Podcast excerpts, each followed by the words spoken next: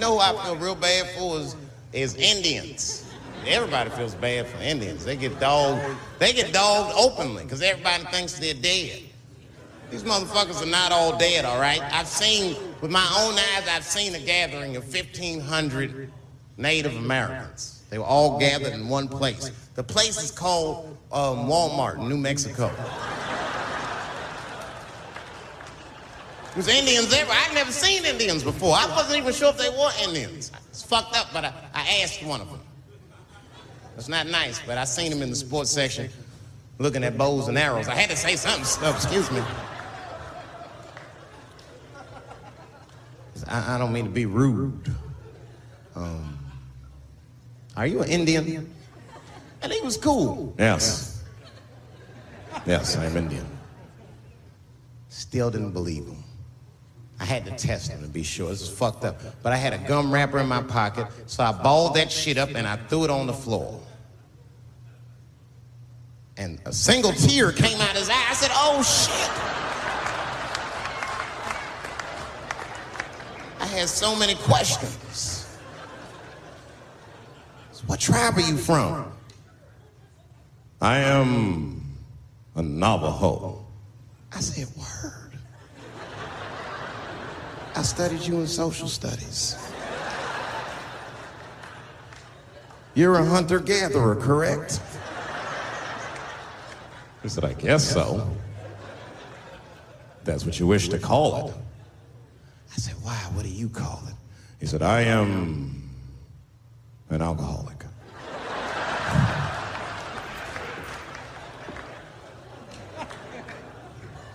I said, well, what's your name, dog? He said, please. Dog is my cousin. That was a good guess. My name is Running Coyote. What is your name, friend? And that shit caught me off guard. I mean, I didn't want to say my name was Dave to a motherfucker named Running Coyote. This don't feel good enough. He just put me on the spot. I said, huh? My name what? Oh, my name's uh, Blackfeet. Then I changed the subject. Forget about me. What's going on with you? I want to meet your chief. Why don't me, you, and your chief and your friends get together tonight? We could have a real live peace pipe smoking ritual. We need to celebrate, nigga. I thought you were dead. And he set it up. It was beautiful. It was just like I dreamed. We was all sitting around. Indians was beating the drum. Some other Indians came out the back with a long blanket that was folded in half and put in, in front of us. Open that shit up, and on the blanket was a long wooden pipe with feathers. And bags of weed were all over the blanket. Chief walked over.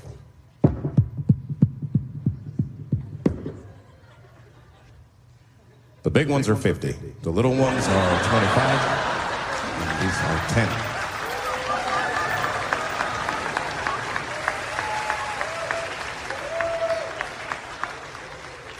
Me and those Indians got high as shit. I was begging. I told the chief, he was talking, I cut him off. Time out, chief. Sorry to interrupt. Fucking smash, man. The weed's too strong. I'm itching. This is PCP. The, the spirits have got me. Chief, the spirits have got me. And the chief threw some water in my face. Calm down, blackface. Splash. I said, hey, it's black feet, motherfucker. Take it easy.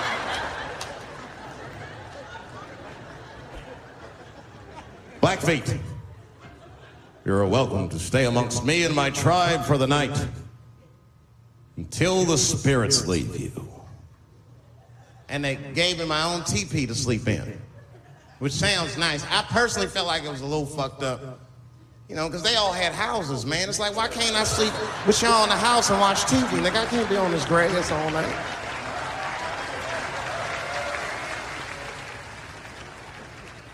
Yeah, Indians is rude, man. Everybody's rude. Indians, they eat nasty food. All they ate was corn and shit. Doritos, I think they call them. That's right. People only see the surface. They see the division in our foods. Just because I eat chicken and watermelon. They think that that's something wrong with me. Let me tell you something. If you don't like chicken or watermelon, something is wrong with you, motherfucker. There's something wrong with you. Where are all these people that don't like chicken and watermelon? I'm sick of hearing about how bad it is. It's great. I'm waiting for chicken to approach me to do a commercial, nigga. I will. I'll do it for free, chicken. It's the least I can do. They make fun of Latin people for eating, uh, what y'all eat? Beans, rice, corn. Listen, that's not a reason to hate a motherfucker, all right? It's funny, but it's not a reason to hate. The only reason these things are even an issue is because nobody knows what white people eat. You've been very good at keeping that shit a secret amongst yourselves. I study white people. You don't know that. I'm writing a paper on you. Not even for school, nigga, just to do it. Just get, just doing independent research. I'm spending my money. That's why I'm working so hard. I follow you around grocery stores. They freak out. I just try to peek in the cart. They always say, get away from my cart, nigga. What are you looking at? Chicken and giblets are over there. You must be lost. These are vegetables.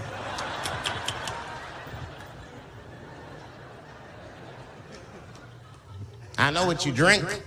See how quiet I got? Grape juice. Surprise, motherfuckers. You didn't know I knew about grape juice, did you? Oh, don't play dumb with me. Looking what? What's a lot of black people don't have the privilege of knowing about grape juice because they have grape drink. It's not the same formula that you get. Ain't no vitamins in that shit.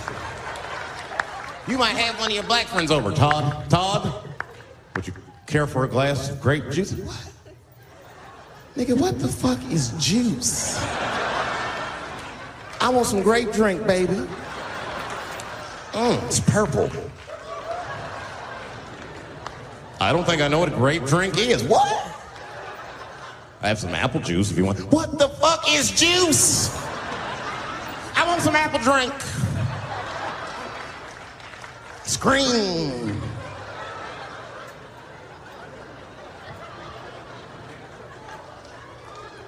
Remember that commercial for Sunny Delight when all the kids run in from outside playing? And they all run to the fridge. all right. I got some purple stuff, some Sunny D. As soon as you say Sunny D, all the kids go, yeah! Watch the black kid in the back. If you ever see that commercial again, look at that black kid. He'd be like, I want that purple stuff. I, that's drink, nigga. That is drink. They want, they want drink. I want all them vitamins, nigga. I want drink. Sugar, water, purple. That's the ingredient sugar, water, and of course, purple. It's too fucking much. I got a lot of things to talk about tonight. First of all, I've stopped smoking weed. With black people, you didn't let me finish, motherfuckers. God damn. I'm sorry, black people, to, to break the news so publicly, but I can't smoke with you anymore. Every time I smoke weed with my black friends, all you talk about is your trials and tribulations. I'm sick of that shit. I got my own problems. Nigga, that's a waste of weed. I'm smoking weed to run away from my problems, not take on yours. From now on, I smoke weed exclusively with white people. Calm down, motherfuckers. You win by default. You got good weed conversation. All white people talk about when they get high is other times that they got high. I can listen to that shit all night. Dude, remember at Frank's last week? It's fucking smashed, man. And catalogs everything they drink. Two shots of Jaeger, tequila, four bong hits, man, beer, cheeseburger. That shit is great. Only bad part is you cannot pass out around white people. Every time white dudes pass out around each other, they always do some borderline gay shit when the guy's asleep. Frank fell asleep, so we like stuck a carrot in his ass and put shaving cream on his balls. Like, Why, motherfucker? Why would you do that to a friend of yours? He trusted you enough to sleep around you. You gonna put a carrot in his ass? Is that, is that nice? I tell you right now, if I put a carrot in a black dude's ass, a nigga will kill you when he wakes up for some shit like that. That is an automatic death sentence on the street. It's a rap for you. I'm gonna kill that motherfucker. I thought y'all was friends, baby. What happened? I, I, I fell asleep at his house, right? We was drinking, and I fell asleep at his house, and, and while I was sleeping, right? I'm gonna kill that motherfucker, all right? That's all you need to know. And fuck carrots. I have been arguing with the whites my entire career. And just when I thought I had you guys on the ropes, you changed all the rules. Oh, yeah? Yeah, motherfucker. Well, I'm a girl now, nigger, and you must treat me as such. Call me a girl, nigger. It's annoying as fuck. No, no. Go back. Go back tonight after the show. Watch every special I did on Netflix. Listen to everything I ever said about that community. I'll go through them. I said, How much do I have to participate in your self image? I said, You shouldn't discuss this in front of black people. I said, I know niggas in Brooklyn that wear high heels just to feel safe. I asked you, why is it easier for Bruce Jenner to change his gender than it is for Cassius Clay to change his name?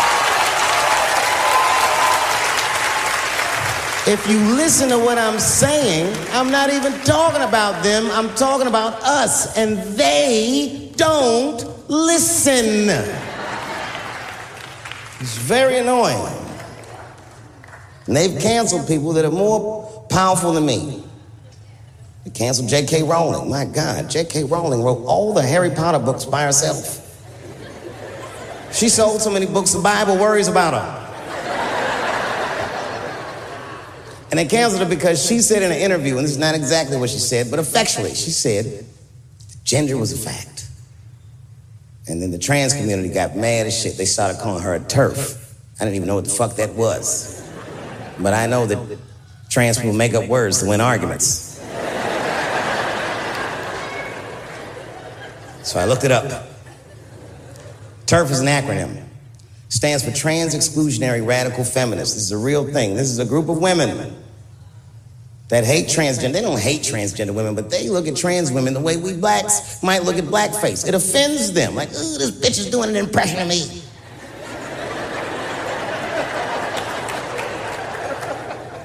Now, I shouldn't speak on this because I am not a woman, nor am I a trans. But as we've established, I am a feminist. That's right.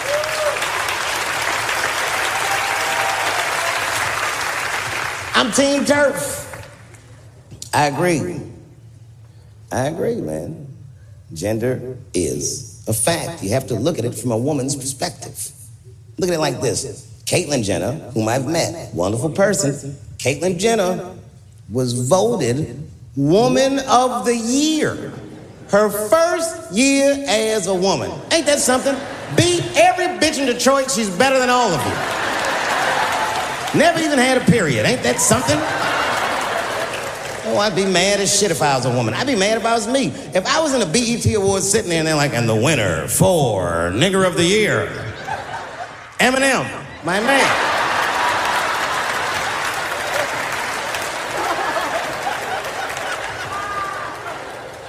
Gender is a fact. This is a fact. Every human being in this room, every human being on earth, had to pass through the legs of a woman to be on earth. That is a fact.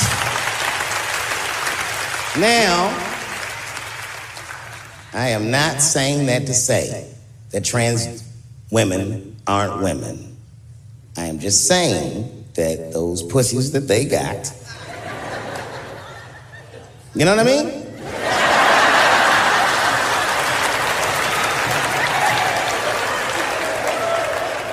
I'm not saying it's not pussy, but that's like beyond pussy or impossible pussy. You know what I mean? It tastes like pussy, but that's not quite what it is, is it? It's not blood, that's beet juice.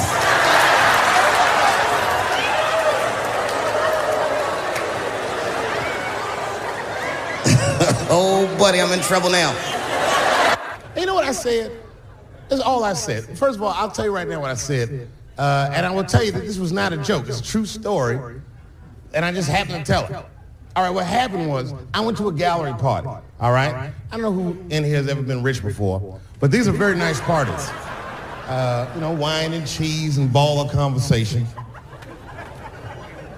And there was a few eccentric types, one of which was a very wealthy man that happened to be wearing a dress. I don't know what you call him, man. It was a tranny or dra- drag queen, perhaps.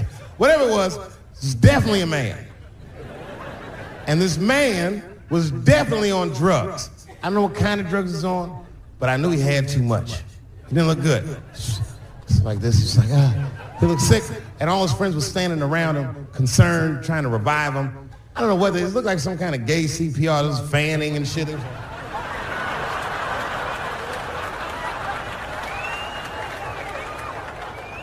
I saw all this from a distance. Now, I should have minded my own business, but I got curious. I was like, oh.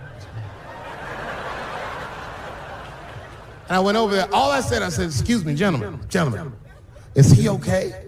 And then they looked at me like I was evil.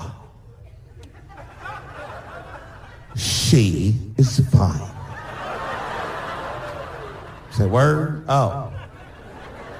I'm sorry, I didn't know this is what we were doing. Um, here's my thing. I would support anybody's right to be whoever they feel like they are inside. I'm your ally in that. However, my question is, to what degree do I have to participate in your self-image? Is it fair that I have to change my whole pronoun game up for this motherfucker? That doesn't make sense. Seriously. If I put on an Argyle sweater and I'm like, hey everybody, I feel like a white guy in this sweater and I want some goddamn respect and a bank loan. That's not gonna work. Give a fuck how I feel. Why should I give a fuck how you feel? Nigger is a pronoun. But there was no time for philosophical debate. This was an emergency situation. I said, fine. Sorry, guys. I was just worried because because she looks terrible. She just fell off the bench. Appears that her dick is popping out of her dress.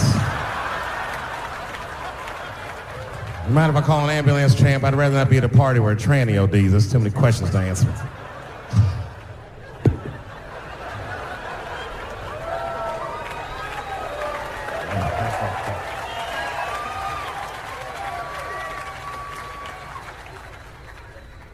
okay, I've been through this before. I had a friend from high school. Now, in high school, this guy was a thug, right? He was a fucking dope boy. He did it all. He's a wild dude. People used to be very scared of him. And then after high school, word on the street was he'd come out the closet. I personally didn't believe it.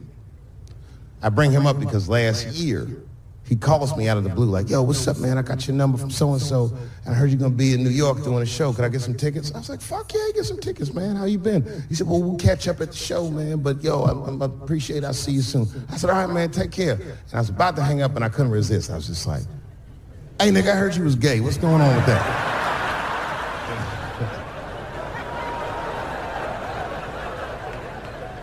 and I wish I didn't ask.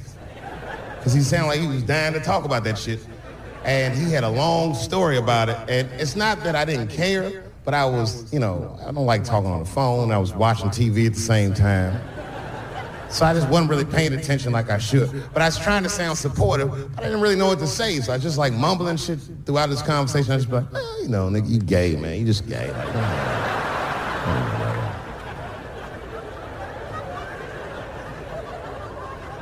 This went on for a while, and then finally I had to say something like definitive to get him off the phone. And I was like, hey, man, you know what? Don't let people get you down, all right? And uh, the next time someone tries to make you feel bad about yourself, just remember, everybody fucks funny to somebody.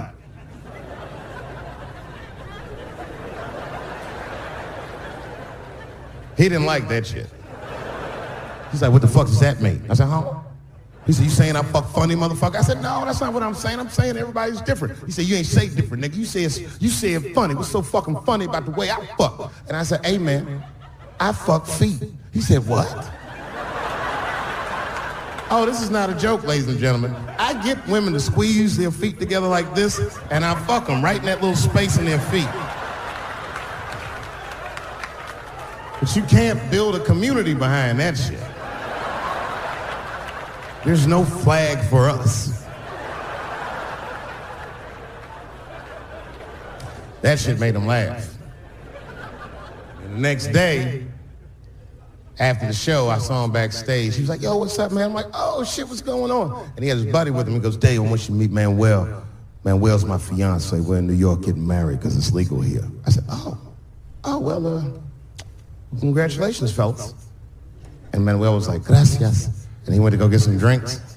And then my buddy looked at me. He was like, so Dave, what do you think? And I started mumbling again. Oh, you gay, nigga, you know, just gay. Uh... He said, yeah, I'm a little nervous about getting married, man. It's a big step. I said, yeah, it is. It's a big step. He said, well, you've been married for a while. You got any advice for us? No, I'm married to a woman. Sorry about that. And he corrected me. He said, no, you married the person that you love.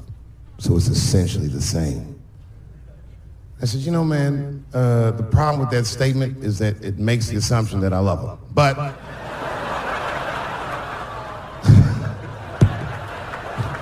you guys lighten the fuck up. Of course I love my wife.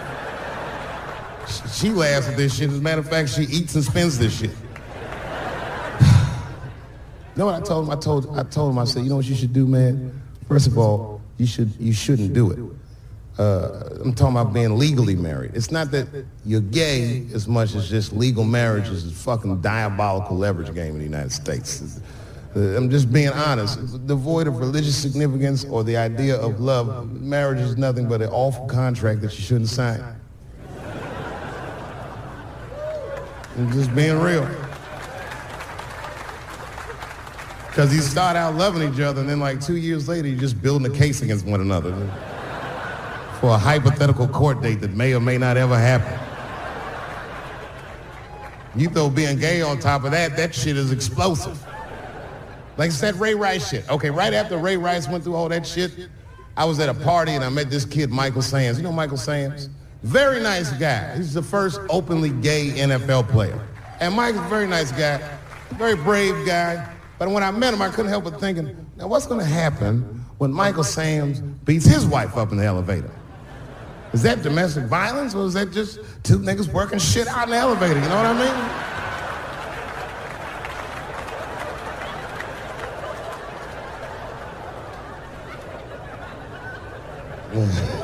mean? anyway, I give all married men the same advice, gay or straight. Get a dog. His dog will love you all the time, but she's not going to. It's real talk. I'm, I didn't even I didn't even know about dogs, and my kids got the dog. They brought him home from the shelter, and I didn't even want him. They're like, "Can we keep him?" I said, "Nope." I said, "Where'd you even get this dog?" They're like, "We got him from the shelter." I was like, "Ugh." Probably something wrong with him. Can't keep him. And then my kids started crying and screaming like the dog had gambling debts. Please, Dad, if you don't let us keep him, they're going to kill him. I like, oh. All right, you can keep him. And this dog was a menace. I hated his guts. Then one night I smoked a bunch of weed and I was eating a sandwich. And Baba came over. Baba's the dog. He came over and was staring at me. This will make you very uncomfortable if you're just looking at you.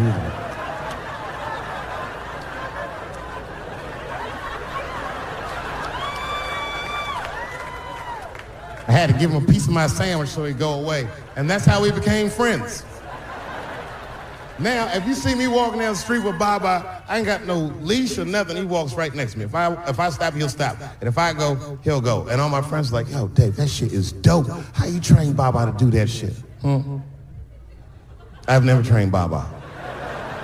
Just a messy eater. If I drop food and Baba's not around, all I gotta do is call him. Baba! He's a black dude's dog, so he doesn't come right away. He peeks first to see what's going on.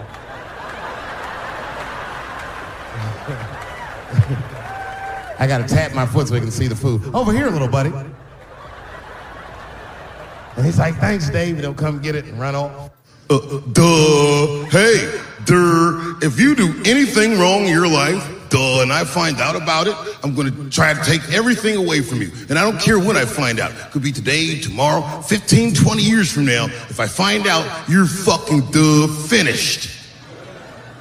Who, who's that? That's you. That's what the audience sounds like to me. That's why I don't be coming out doing comedy all the time, because y'all niggas is the worst motherfuckers I've ever tried to entertain in my fucking life. Are you surprised though by the by the criticism you, that's that's come your way? No. And I don't mind that, that people get upset. Some of this criticism like is helpful. Like I get educated by it. I don't necessarily agree with all of it, but I learn about a lot of things. You know, just from my I swear to God, this might be the noblest of professions. Robin Williams had a bar that I loved. He said comedy is the only job you can have where you can use everything you know. And that's true. You can use more than you know. You can use what you think. Use it. Don't be afraid. Don't let these bitch ass niggas button your lip. Say it anyway. It was 400 years to figure out as a people that white people's weakness the whole time was kneeling during their national anthem. That's a brittle spirit. That's right, nigga. On the rock, it's regular. Ah! Ah! Comedy. Bad things happen to someone else. That's not that's not necessarily funny. Look at it this way. I grew up in the crack epidemic. I tell jokes about it. I grew up in the crack epidemic, and now there's an opioid epidemic. Are they treating the opioid epidemic the way that they treated the crack epidemic? No, this is a national health emergency. When we were coming up, we were policed by the National Guard, addicts were criminals. Now they understand addicts are sick people. And maybe it's because the demographic of the opioid epidemic is not the same demographic of the crack epidemic. Racially. I mean, right. You're talking about race. Right. So now that your community is getting destroyed, is a whole nother ball game. And then you have it's a huge window of empathy. Oh my God, we can see each other. We both went through similar pain. But I'm just saying everything's funny that happens to you is more about is more about empathy. That you there but for the grace. But you guys gotta remember, I'm not saying it to be mean. I'm saying it because it's funny. and everything's funny till it happens to you. Not afraid of other people's freedom of expression. I don't use it as a weapon. It just makes me feel better. And I'm sorry if I hurt anybody, et cetera, et cetera, yada, yada, yada. Everything I'm supposed to. But there's a more important reason that I would stop doing comedy right now. And this reason is the real reason that's been percolating, and, and it really is the crowd, not you. I'm talking about the crowd on the big stage.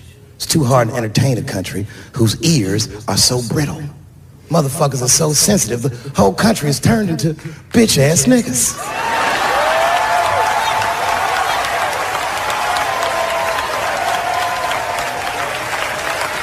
Everything you say upsets somebody. You know, I can remember when it all started. It was when I was doing Chappelle Show. When I was doing Chappelle Show, I used to do the show, and then on the weekends I do like concerts and shit like that. So I'm doing a concert, and there was a couple in the front row, beautiful couple. The wife, wife was obviously Asian. You could see it in her face.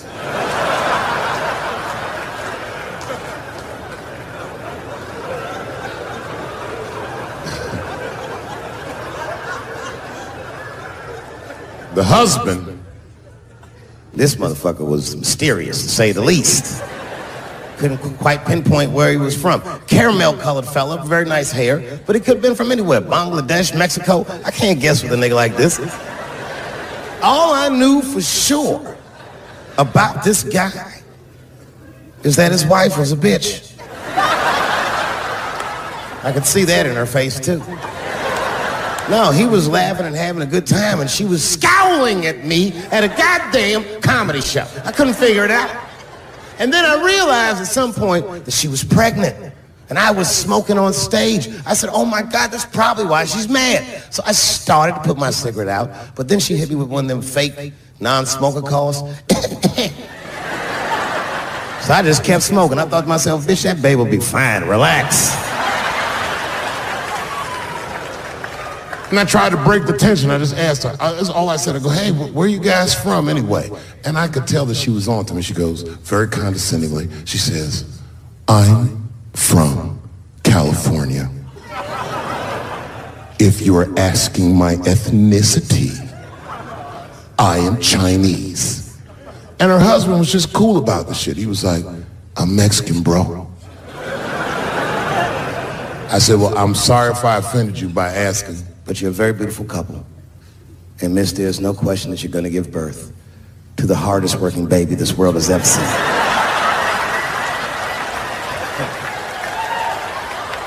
That's not a bad joke.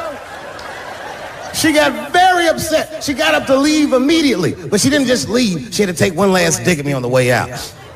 I will never buy one of your fucking DVDs again, Dave Chappelle. I said, ma'am, with all due respect, Chinese people don't buy DVDs.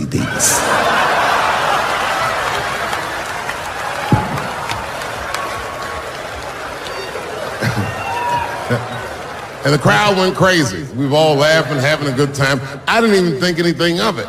And then just three days later, this lady sends a fucking letter to my promoter telling him not to book me for shows anymore because I was, quote, racist, huh? And, and I'm quoting her, insensitive to the nature of my interracial marriage. I was like, word, bitch, I was. if she had just done a little bit of research, she would know that I myself am in an interracial marriage. That's right. In fact, my wife is Asian too. Surprise, bitch. I'll see you on Thanksgiving.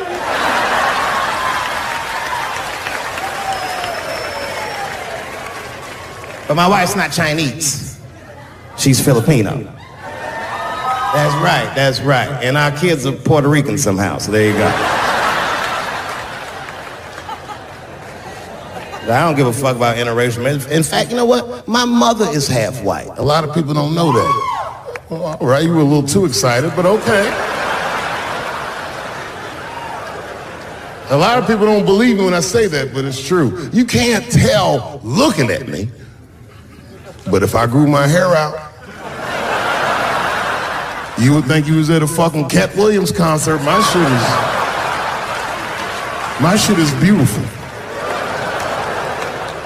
But motherfuckers are just taking it too far. I don't know why or how everybody got this goddamn sensitive. You know who hates me the most? The transgender community. Grow up, that doesn't make me gay. I just titty fucked her. These titties are as real as any titties in LA. It's two o'clock in the morning. I was just borrowing a little friction from a stranger. Whoops.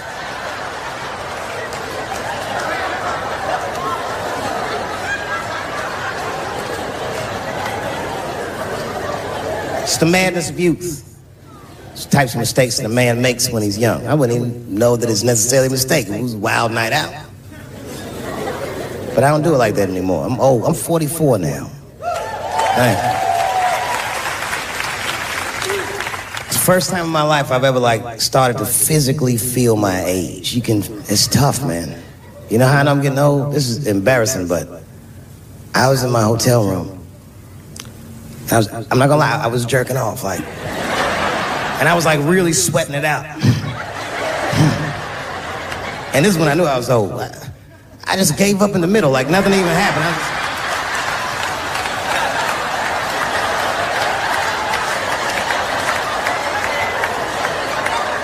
I don't like looking at my dick anymore. My dick looks distinguished. It's old, an old looking dick. It's got salt and pepper hair all around it.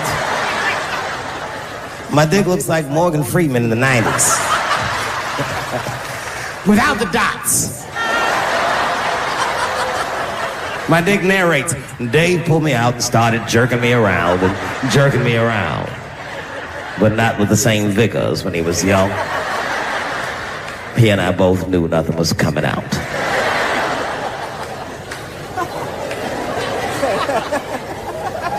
I see my age in my children. I came home from the road. This is not long ago. I, have been gone for, if you can picture, I was gone for weeks and weeks. And when I came back, uh, nobody was home. Now, one person in my family thought that uh, maybe I'd like to see them when I got back. Like, they knew when I was coming back, but they just weren't. They just weren't home. And that shit was a wake-up call. You know, like when my kids were little, and the tour bus would pull up to the house, these motherfuckers would spill out. Dad is home, hooray! And they'd hug me and kiss me, and then as the years went on, they'd get less interested. Hey, everybody, look, it's Mr. Promises back from the road.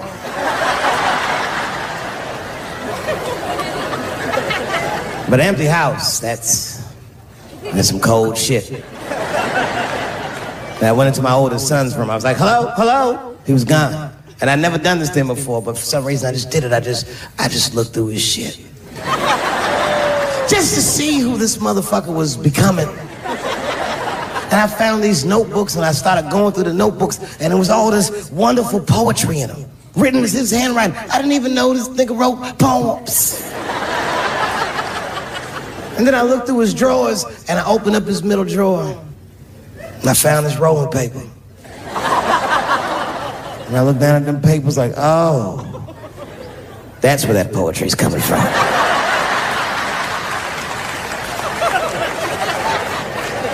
And that shit broke my heart. I mean, I smoke weed, but I mourned my son's innocence.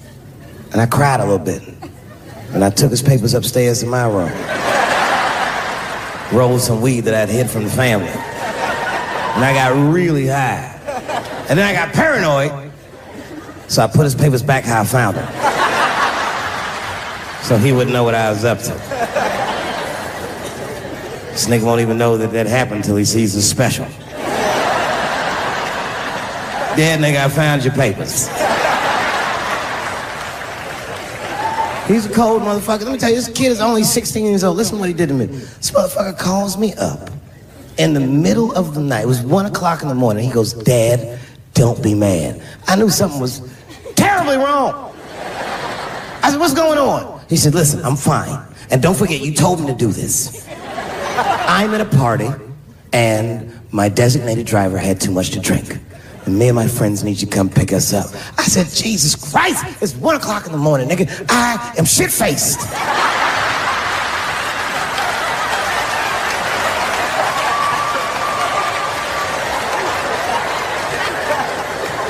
But I figured, fuck, it's better me than some kid.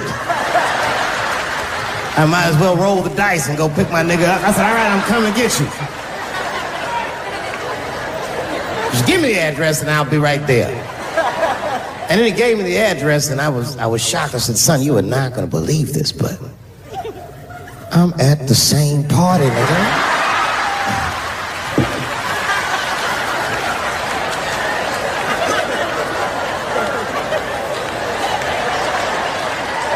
They grow fast, don't they?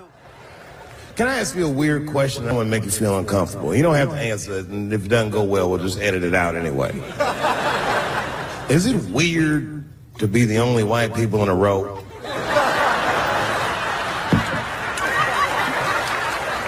Is it weird? I mean, you be honest. Does it feel strange? Are you worried at all? Give me your money, motherfucker. I'm just fucking around.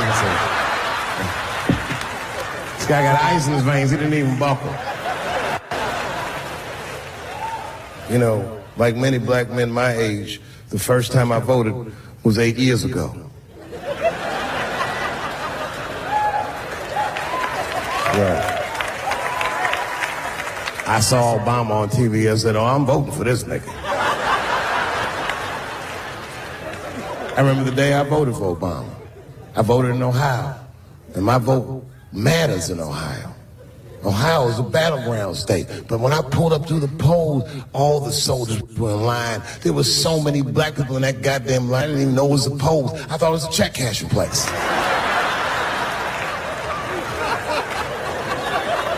We were hugging each other, and old people were singing hymns and spirituals. Gave verdict times 10 or some shit. I've never seen black people that happy. Eight years later, I'm pulling up to the polls again. This time I'm driving a brand new Porsche because the Obama years were very good to me.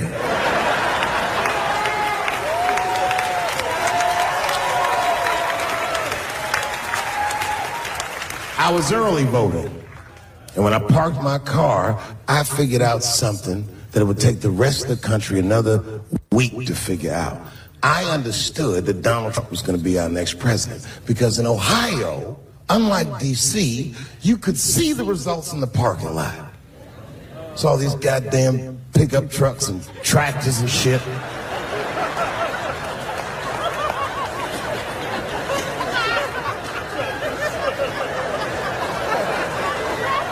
And then I walked up and I saw a long, long line of dusty white people.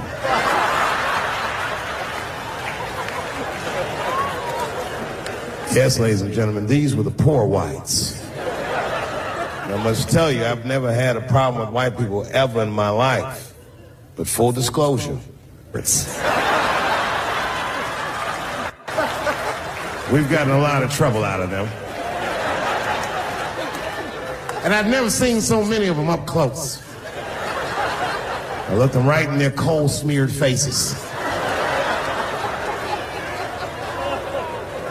And to my surprise, you know what I didn't see? I didn't see one deplorable face in that group. I saw some angry faces and some determined faces, but they felt like decent folk. No, they did. In fact, I'm not even lying, and I didn't sound fucked up, but I felt sorry for them. I know the game now. I know that rich white people call poor white people trash. And the only reason I know that is because I made so much money last year. The rich whites told me they say it at a cocktail party.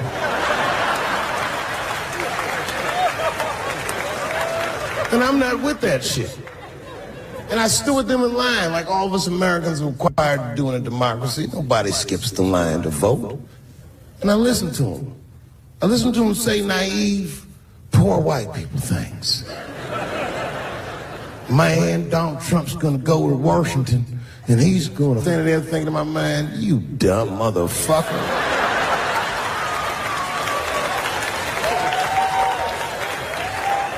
You are poor.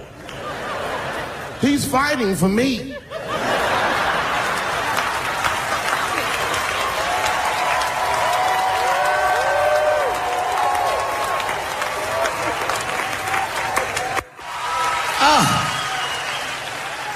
Goddamn sick of it. This is the worst time ever to be a celebrity. You're gonna be finished. Everyone's doomed.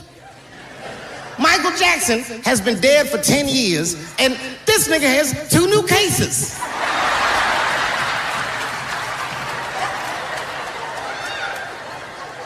And if you haven't watched that documentary, uh, then I'm begging you, don't watch it. It's fucking gross. I felt like HBO was sticking baby dicks in my ears for four hours straight. Really nasty shit. I want to know all these things. Turns out, uh, Michael Jackson allegedly likes a long gander at the anus. So they said he stares at people's buttholes. That's what they said. That's how gross the documentary was.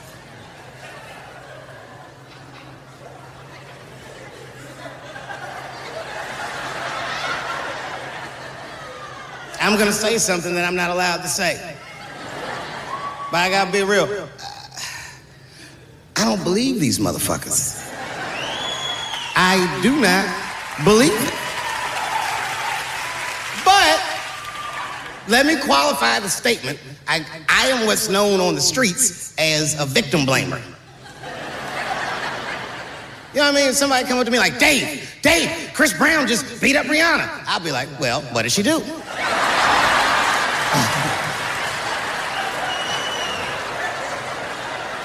Dave, Michael Jackson was molesting children. Well, what were those kids wearing at the time?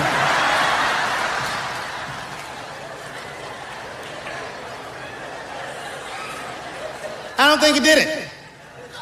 But you know what? Even if he did do it, you know what I mean? You know what I mean? I mean, it's Michael Jackson. I know more than half the people in this room have been molested in their lives. But it wasn't no goddamn Michael Jackson, was it? this kid got his dick sucked by the king of pop. All we get is awkward Thanksgivings for the rest of our lives.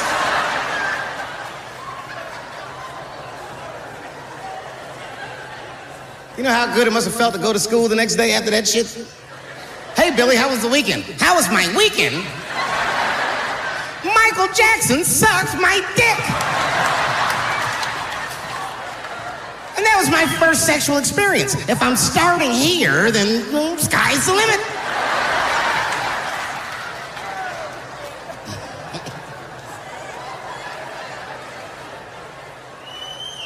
I know it seems harsh, but man, somebody's got to teach these kids. There's no such thing as a free trip to Hawaii. yeah, he's gonna want to look at your butthole or something.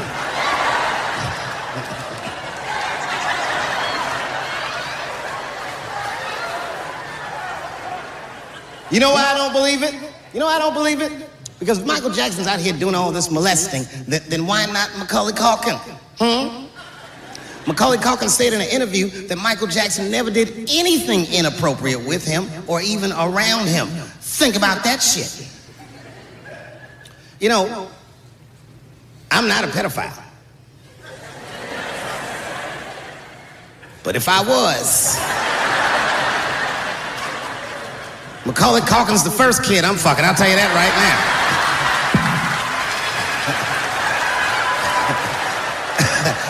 I'd be a goddamn hero. Hey, that guy over there fucks the kid from Home Alone. And you know how hard he is to catch.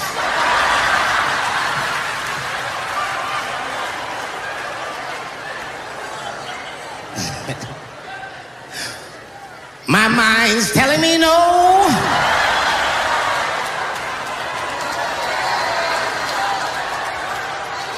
Uh, okay, R. Kelly is different.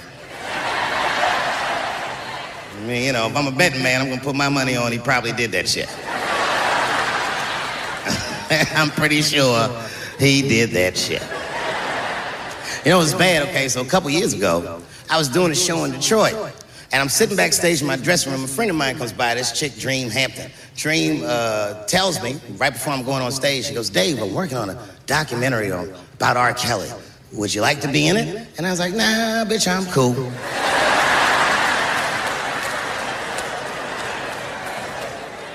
I went on stage, I just forgot about the shit. And then two years later, the documentary comes out, Surviving R. Kelly. And when it comes out, Dream's promoting the shit, and she keeps bringing me up. She said, I asked Dave Chappelle to be in my documentary, and he said it was too hot for TV. Bitch, I did not say that. That does not even sound like how I talk. Oh, that's too hot for TV? I would never say that shit.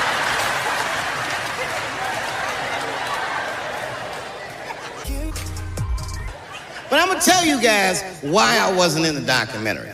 There's a very simple reason, and uh, I cannot stress this point enough. The only reason that I didn't do it was because, and it's very important, I don't know this nigga at all. I don't know anything. I don't know anything that they don't tell me about. I don't hang out with this nigga. Nothing.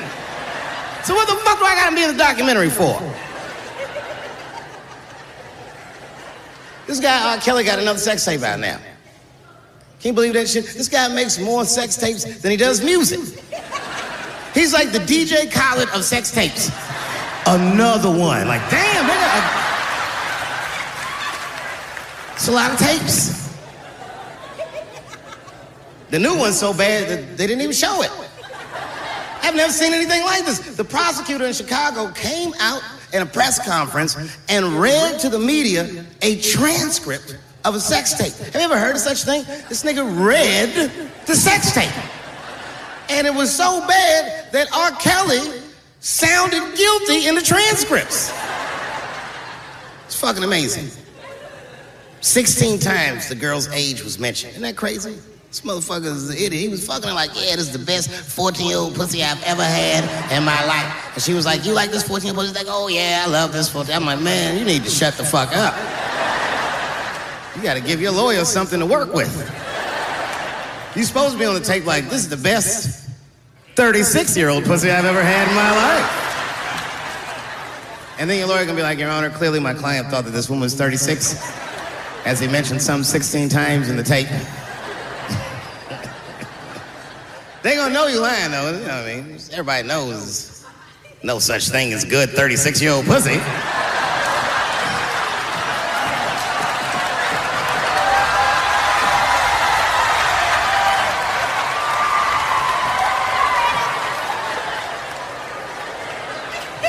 Doesn't matter what I say. And if you at home watching this shit on Netflix, remember, bitch, you clicked on my face.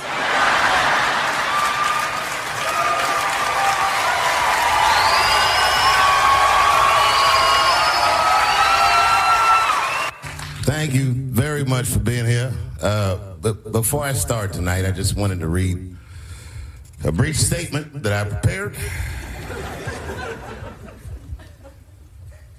I denounce anti Semitism in all its forms. And I stand with my friends in the Jewish community. And that, Kanye, is how you buy yourself some time.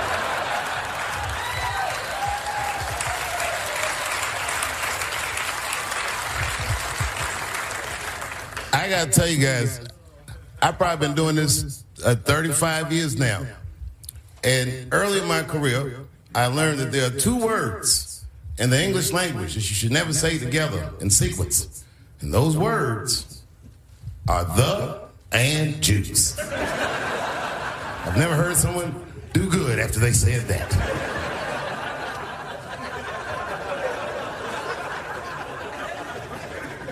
Kanye's got into some scrapes before. Normally, when he when he's in trouble, I pull up. I pull up immediately. But this time, I was like, you know what? Uh, let me see what's to happen first. I just want to see. Just want to see where this is all going. I can't even remember how it started. Vaguely, I remember it started with a tweet, strange tweet. It was like, uh, I'm feeling a little sleepy. I'm gonna give me some rest, but when I wake up, I'm gonna go DEFCON 3 on the Jews. And then he just went to bed. I was up all night worried. What is he gonna do to the Jews?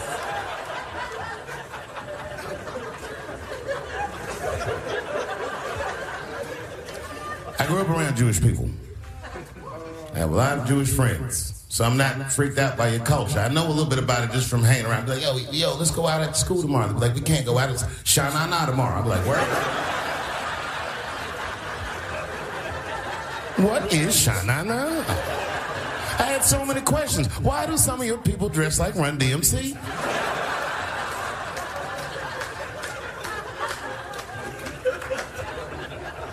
Kanye woke up from that nap, he went right to work.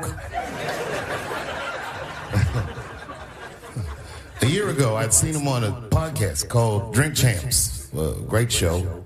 Uh, and, and it was it was an amazing appearance. Uh, Noreaga and them were there, the rappers that I love, and they all had their gold chains and stuff on. And uh, Kanye said, "Only millionaires wear chains." They said, "What?"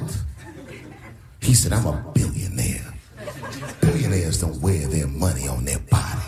I tucked my chain and I said, "Oh snap!" That's right.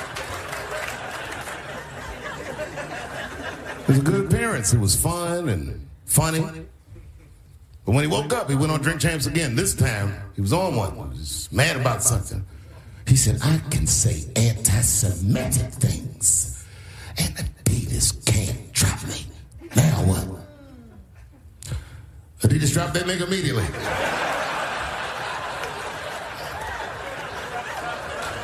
Ironically, Adidas was founded by Nazis. And they were offended. I guess the student surpassed the teacher.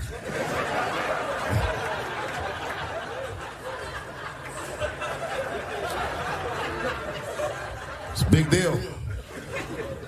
He had broken show business rules. This is a rule. You know, the rules of perception. If, if they're black, then it's a game. If they're Italian, it's a mob. But if they're Jewish, it's a coincidence, and you should never speak about it.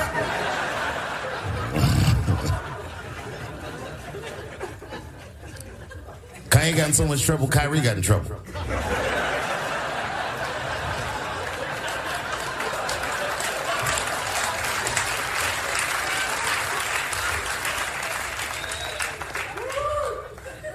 Kyrie, Kyrie Irving posted a, a, a link to a movie that he had seen on Amazon. No caption on the post or nothing like that. But apparently this movie had some, I don't know, anti-Semitic tropes or something. And it was some weird title like From Hebrew to Negro or something. And the NBA told me he should apologize, and he was slow to apologize. And then the list of demands to get back in their good graces got longer and longer. And this, this is where you know I draw the line. I know the Jewish people have been through terrible things all over the world, but but but but you can't blame that on Black Americans. You just you just can't. You know what I mean? Thanks to the one person that said that. A fair punishment would be he should just post a link to Schindler's List and y'all write your own captions.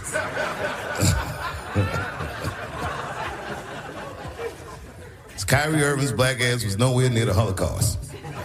In fact, he's not even certain it existed.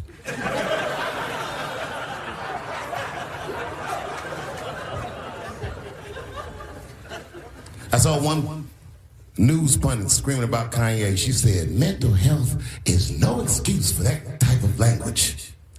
Yes, it is, bitch. You can kill somebody if you're mentally ill. Listen, okay, I don't think Kanye is crazy at all. I think he's possibly not well.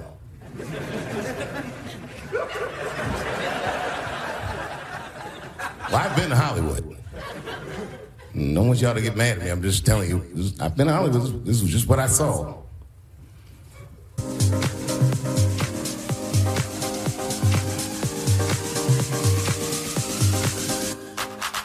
Won't ever hit him. Don't fall for me. Don't put your trust in me. Don't even lie for me. I you, honey. I don't get it. It's a lot of Jews. like a lot. but that doesn't mean anything. You know what I mean? There's a lot of black people in Ferguson, Missouri. Doesn't mean we run the place.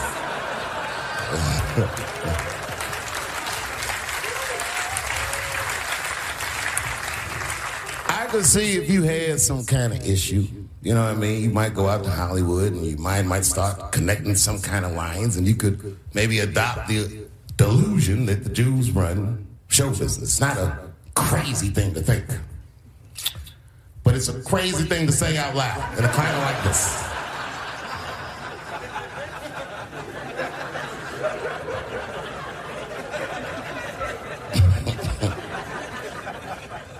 Now the midterms are over, and it's crazy climate. And I got to tell you, uh, I feel like this midterm, like all of humanity, depends on it. And it's an ominous sign. The most ominous sign of the midterms, I believe, would be Herschel Walker, who I, I don't want to speak badly of because he's black, but I have to admit, he's um, he's observably stupid.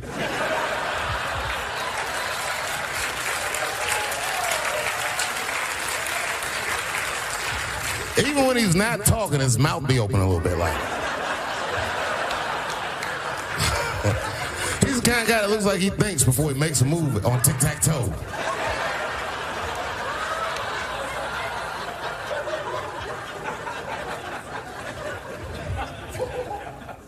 And I'm watching the news now. They're declaring the end of the Trump era. Now, okay, I can see how in New York you might believe this is the end of his era. I'm, I'm just being honest with you. I live in Ohio amongst the poor whites.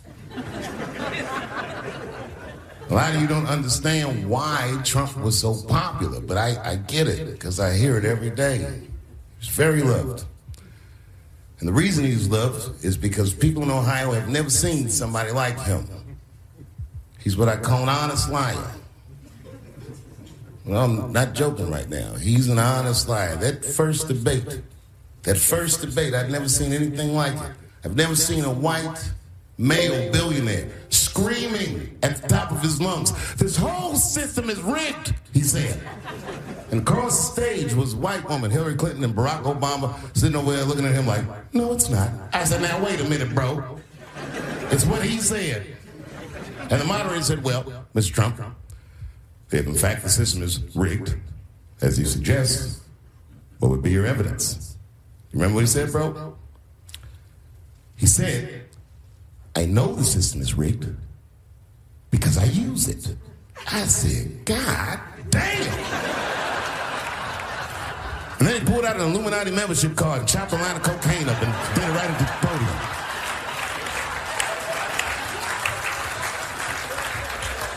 No one ever heard someone say something that true. And then Hillary Clinton tried to punch him in the taxes. She said, This man doesn't pay his taxes. He shot right back. That makes me smart. I remember reading somewhere he was like, I've never heard Dave Chappelle. Even Oh, I- yes, he did say even that. Even I was like, word. From New York, Ebro in the morning on Hot 97. Let's go. We going. You don't need no prep, Dave. All right. Dave's on time Turn on his today. mics there. There you go. Check, check. Yes, yes. Dave, you're on time, man. Of course. I'm 44 years old now. I'm, I'm a goddamn professional. You do realize that f bombs, uh, uh, mfers, um, uh, insertion in any orifice. Uh, We can't do any of that. Oh, this is live. Yeah, Yeah, we're yeah, live yeah. right now. This is out of New York 100% City. live. Five million people listening right People now. are driving their kids to school, you know, on the way to work. All right. Plus, all we're right. streamed around the world too. Duly noted. My fault. You didn't do anything yet. You're fine. not yet. Not yet. Dave Chappelle, ladies and gentlemen, is is doing so many shows here in New York City. I made sure to print them out because I knew He doesn't I knew know. he was going to walk Yeah. in and go. I, I don't quite know which show. I mean, I know what's going on, but it's it's a lot of moving parts in this run. So, can I ask you a question? What made you, and I mean, you've done it before, but what is the joy you have bringing the music and the comedy together?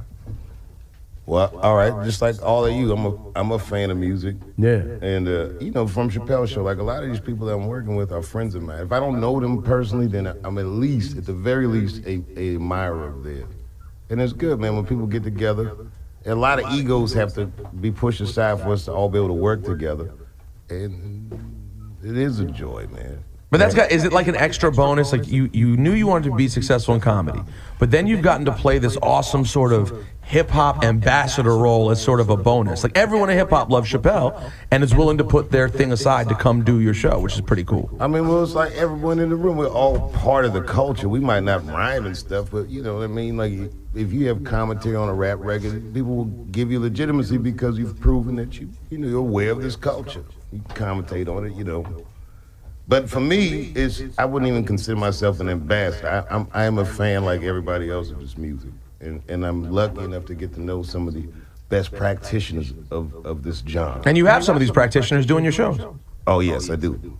Uh, some of the very best. Would you and it's also the first time that I'll be co-headliner with like Chris Rock. Guys that big don't ever get to do shows together. So like, me and Chris are gonna do two nights together. so dope. We got some special guests coming through. This is gonna be a swell time.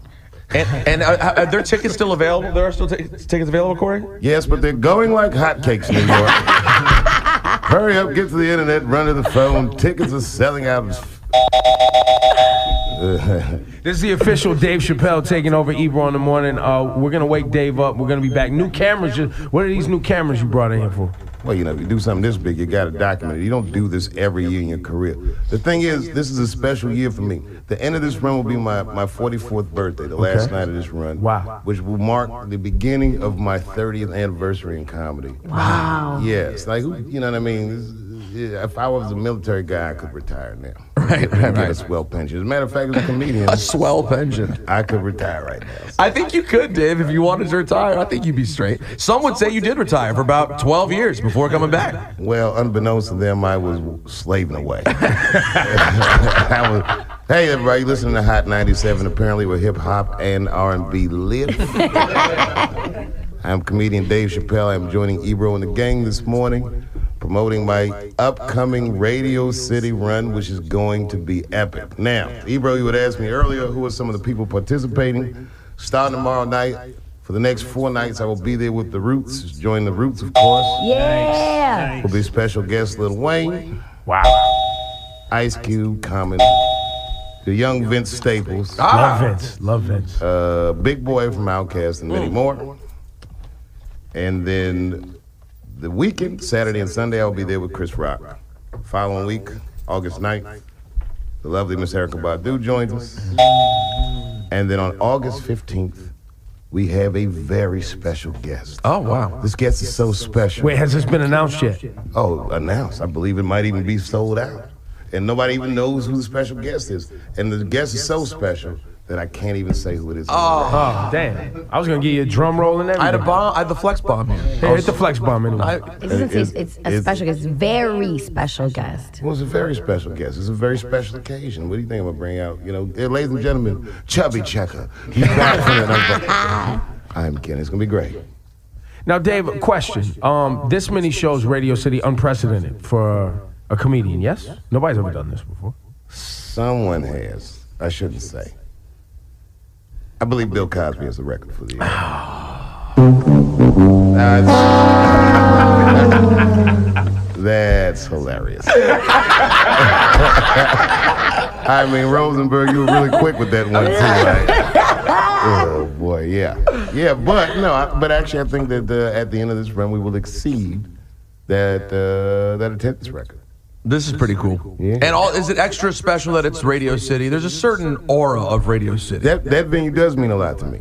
You know, like the first time that I did a show uh, that was larger than a comedy club was at Radio City. I was 19. I was opening for Aretha Franklin, and then I didn't come back to Radio City to whatever that run we did three years ago, two three years ago. Wow. Yeah, it's a special place, man. It is. It's, it's a lot of people don't realize just how long your run in comedy was. We had uh, I had interviewed David Alan Grier a couple weeks ago, and he was talking about you doing show, you guys being on the same shows uh, when you were like 16 years old, 15 years old, right? Yeah, man. I mean, Caroline's. Like, yeah, I'm like, because I was so much younger than my peer group. You know, I've been around for a long time, but you know, I also I go through this thing where I feel like I'm older than I am because my peer group is like a decade ahead of me. Well, I was gonna say David Alan Grier, for example, you've known him for 30 years, whatever. He's 58 or something like that. Yeah, yeah. It's like it's like that. Damn, you just threw 58 on? You sure he's 58? He uh, he was shockingly old. He told when he told me, I was like, whoa, he, maybe 60. Shock. That's not shock. I was shocked. I was Jerry- shocked at David Alan Grier. Seinfeld was 62. I remember one time I was sitting with Eddie Murphy, watching television, and and like Sanford and Son was on, and he goes, "I am as old now as Redd Foxx was on the first season of Sanford and Son." I was like, "Oh my God!" He goes, "I am as old now as Carroll O'Connor was on the first season of All in the Family." Yeah, but Eddie look like Eddie. He still looks the same. He really does. Yeah, we eat something. We eat better, or like even There's more money. 44, There's yeah. definitely more money. Yeah. definitely more money. Oxygen chambers, nutritionists. That, no, he's right though. He's right. You know, people of affluence don't age the same way as the people. You know what I mean? But I would say, Dave, you don't see, you don't strike me as necessarily a nutritionist kind of guy. Oh, absolutely not. but I mean, but I live well. You do live very well. Yeah, and and and I have effectively minimized my stress. Exercise. And all these factors I think will contribute to my quality of life. Maybe not the length of my life, but who knows? I can get by a bus, catch some kind of wild cold or Zika or something. I don't know what's gonna happen. so I just don't worry about it. I just I just chill and do shows that I dream about. It's like a fantasy show. I'm like living the dream. Well, you know that um, our good friend uh, Cipha Sounds often often tells me about you. His favorite thing about being around you is that you live the ultimate life in that you do exactly what you want to do on the timeline you want to do it. Well, it sure looks that way. It, it really does. You go to all the fights. You love fights, right? So you always go to all the fights. Will you be at McGregor Mayweather? Okay, that fight I might not actually attend. Because you're worried it could like devolve into like a Bowe-Golota riot or something? No, because it has all the suspense of a Globetrotter game. Wait, so are you gonna watch it at all? Yeah, hell yeah, I'm Okay, gonna watch. yeah. All right, wait, wait, wait. Let's start with Saturday. You guys were both in the building in Brooklyn, yes? Yes. Dave, you went. Laura, you went. Yes. Yes. Laura, how did you feel about the fight? Well, I told you guys. See, we had just had the interview with Adrien Broner here, so I felt a little different about him. Like I, I felt sorry for him. And everybody looks at me like I'm crazy because I felt sorry for him. Why? Why? Because I felt like when we brought up the mental health issues, and then you know the way he was just reacting, and I You guys felt, brought up mental health issues. Well, we, kind of, yeah, we had to. He threatened to commit suicide. He was he got a he put a gun on the gram and was bugging out. Oh, I didn't know that. Yeah, and I just kind of He felt like, bugged and we were talking about how so many people depend on him, and I feel like everybody's using him, and I don't know. I just, I had this character in my head, okay? You guys went that deep on morning radio? When- With Adrien Broner. No, look. All the time. I thought people were driving their kids to school and all that. What, what about all that stuff? They gotta learn, man. They gotta learn. so learn. when I was at the fight, I was feeling different. I didn't know that the whole entire Barclay Center hated him. Everybody, nobody was rooting for him, and he lost the entire fight. Well, I wouldn't say nobody was rooting It was quiet in there, at least on my side. It was quiet because, you know, the fight wasn't that eventful for a casual boxing fan. A real boxing fan is going to at least get caught up in the suspense of can these guys accomplish the things they're trying to accomplish within the parameters of a given round. But a casual boxing fan doesn't understand, like, why aren't they punching each other? At one point, Garcia was like, "Hit me, hit me, boom, boom, boom, boom." I did not hear him talking in there. Did you hear I read his lips. I saw him say, I did not see Mike in there talking. Hit me, I say. Rocky dialogue. Wait, so are are you? So are you? You're not interested. You're not particularly interested or excited by Mayweather McGregor. No, no, I didn't say that. I mean, it's exciting, but it's just like I'm not gonna go and. s- I mean, listen, man. Listen, Floyd Mayweather's probably training as we speak. Yes. And as he's training, do you know what Conor McGregor's doing? Learning how to box. right, right, So he can fight a guy that was born with boxing gloves on. Right. 10 ounce gloves. So it's just like, he's, I just don't see how McGregor can do it. And in your situation, when you go to a fight, you sit in the most expensive seats in the house. And they're- uh, they always comped when you get those seats? You sometimes have to pay, right? Of course. Yeah. So you have to weigh if you're going to buy the most expensive ticket, is it worth it to drop 70 grand to go watch this fiasco? Now, I will say about the McGregor Mayweather fight that it's such a spectacle that that in and of itself is worth seeing. That I feel like no matter what happens, Conor McGregor is a very big winner and talked himself into a lot of a lot of money. This is his first fight, and he gets to fight the very best. And I just feel like that's what the fight's gonna look like. Yeah, I, I agree with you. Do you? Um, we got a little bit weirded out when the, the racial overtones have gotten a little. You said it off the air earlier, but I'll say it. Boxing's racist and been racist a long time. I'm going with Floyd Mayweather just because he's black, not because I like him as a person. And I know he's a better fighter. You know, I honestly, man, the racial overtime. I mean, for what I do, my ears are a lot less sensitive than most people's. And in my heart of hearts, I believe that these guys are, are great fighters. You know, McGregor's from a different genre of fighting, but it's not like I don't respect what he does. I just don't think he's as good at boxing. Boxing, specific, right. Right. So a lot of people will say Floyd Mayweather should act a certain way because of his stature or his celebrity. And I propose that perhaps his excellence is his message because he's really, really good at boxing. Like in that circle square, he might be one of the most competent people on earth. When he's doing what he actually does, he's great. And life is complicated. Everyone messes up in life, but can't everyone box that good? And so I, I enjoy Floyd Mayweather. And I enjoy Conor McGregor. And I, I don't get bent out of shape about things he says because I know he's getting ready to fight a guy that I'm sure he has to feel deep in his heart is going to whoop his ass. And it's a lot of money to take that ass woman. I would let Floyd Mayweather beat me up for that kind of money. If he want to take a fight with me, I'd do it. That would be. You heard it here first, ladies and gentlemen. Drum would roll. be Let's go. slightly, Let's go. Let's it go. would be slightly less competitive than what you're going to see on the 20th. Coming to Netflix next, a Dave Chappelle special. Chappelle. Chappelle versus Mayweather. One.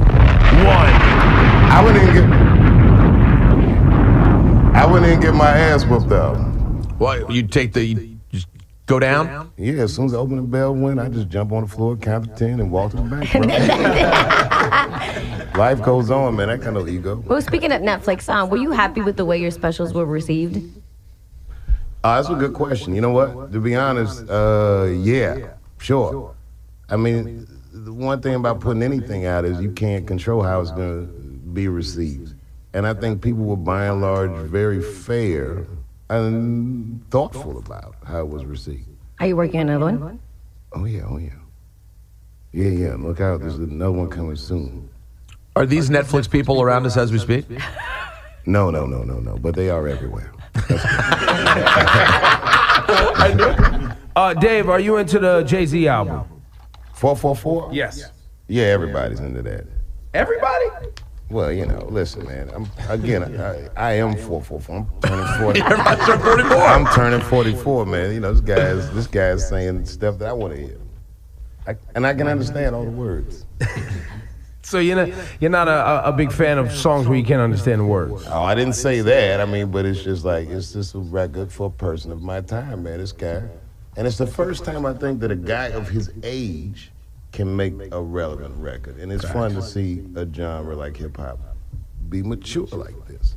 This guy, Jay Z is like he's like a guy. He went to space and came back, bro. He's a billionaire from Brooklyn, from Marcy. I I appreciate that. It's fun to see that.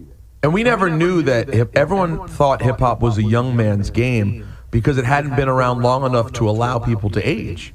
But Hove could keep putting out albums like Bruce Springsteen or Paul Simon or anyone like that. And to his credit, like for instance, if I had that kind of money, you would never see my ass again. I guarantee it. I would I would maybe do comedy in clubs or something, but I wouldn't necessarily be out here promoting anything. I don't think is he even promoting? He's got he owns Tidal. He just throws it up on Tidal. Nobody's seen him talk to him nothing. He don't. I don't think uh, he's with his babies. He's with the babies. mean, he's chilling. gonna go on tour when he wants to, on Of his course. terms. Yeah, You you know? make a good point. Yeah, I don't Yeah. think. Yeah, I don't. See, You would too if you owned Netflix. You would put up a comedy special when you felt like it, or would I? or or not, or not. nah, I would, man. I mean, you know, I just respect the fact that that he's he's been so true to game for so long. How big a fan were? How early did you become a Hove fan? Because you're a real hip hop head. Were you on Reasonable Doubt like when it came yeah, out? Reasonable Doubt was a big record, man. Streets was watching. That was a big record. I mean, you know, I remember all that stuff. It was, it, it was dope. It was fun to watch. Back in those days, too, I used to see him around in New York. Like if you used go out at night, a couple spots, you'd always run into him. Like during the ascent, you just see him. And he got his varsity jacket fairly early. Yeah, legend status. Yeah, fairly early. He was he went damn near straight to the big kid stage. Yeah, he did. He had a, he had a pretty quick We run. had big kids table money early too. That was Yeah. that helped. Yeah. Remember back in the day when it was a big deal that he made a hundred grand at the Apollo? Yes. And now look at him. What's fifty grand to a guy like him? Please remind him. What, did you? Uh, what other? What other uh, recent albums you been sitting with, Dave? Everybody loved that Kendrick record. That kid's doing it. That kid is a perfect reflection of many great influences. Like, you know, when he's probably coming up listening to music, I think he had a good diet. Yeah, Yeah, because the way he refines it, I, I like him. I, he's fun. To, he's fun to watch too. Have you seen him live? Have you had a chance? Uh, well, do the BT Awards count? Yeah. Oh, and then he opened for Kanye that one run. I seen him live. Oh yeah, that's right. That's right. Yeah, when he when he opened for Ye on the uh, was it Yeezus? What do you? Have you spent any time digesting the the Hove lines on his album about Kanye? No, you know what, man? I don't get lost in the woods trying to decipher Jay Z lyrics. If I really, really want to know, I'll call somebody and be like and ask them. Who's your go-to call for explain hip hop lyrics to me? Uh, I don't know, but Mos if I could reach him, I guess.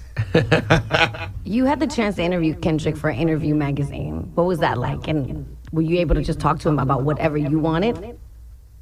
Yeah, man, he was he was pretty. He wasn't a defensive dude, man. I think he understood I came in peace, and I- I'm a fa- I'm a fan of his. And I think the thing that I was impressed by him was that he's a, he sounded very introspective and thoughtful.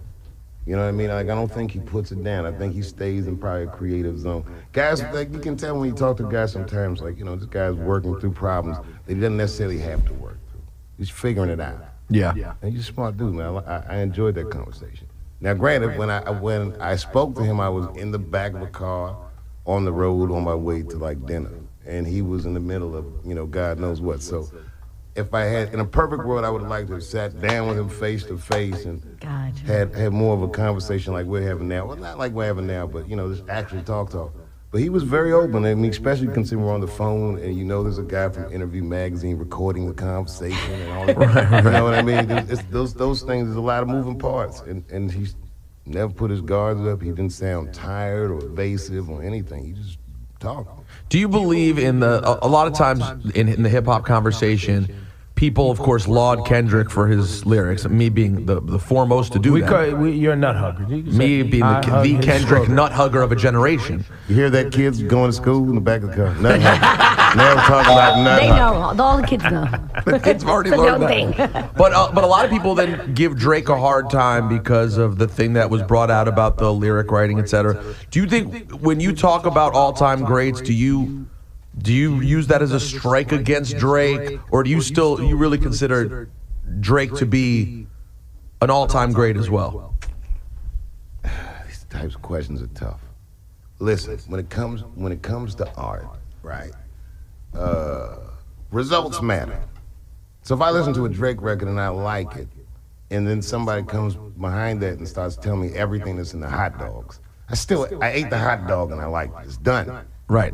You know what I mean? However, if I'm making art, I would I would rather do it myself. Got it. That- that- for me, part of it is like, what can I come up with, and, and I'm engaging these people. But I don't mind people that make their art via committee. If that's, you know, I don't know what the deal. Because the results, like you said, the results matter. I hate the hot dog. I like the hot dog. And it depends on how I'm using Drake the makes some damn good hot dogs. Uh, Damn kosher good hot dogs. Yeah, Now, kosher? You if- that kosher dog? Well, he's Jewish. Now, uh, he might be out here not be. He, it may not be kosher.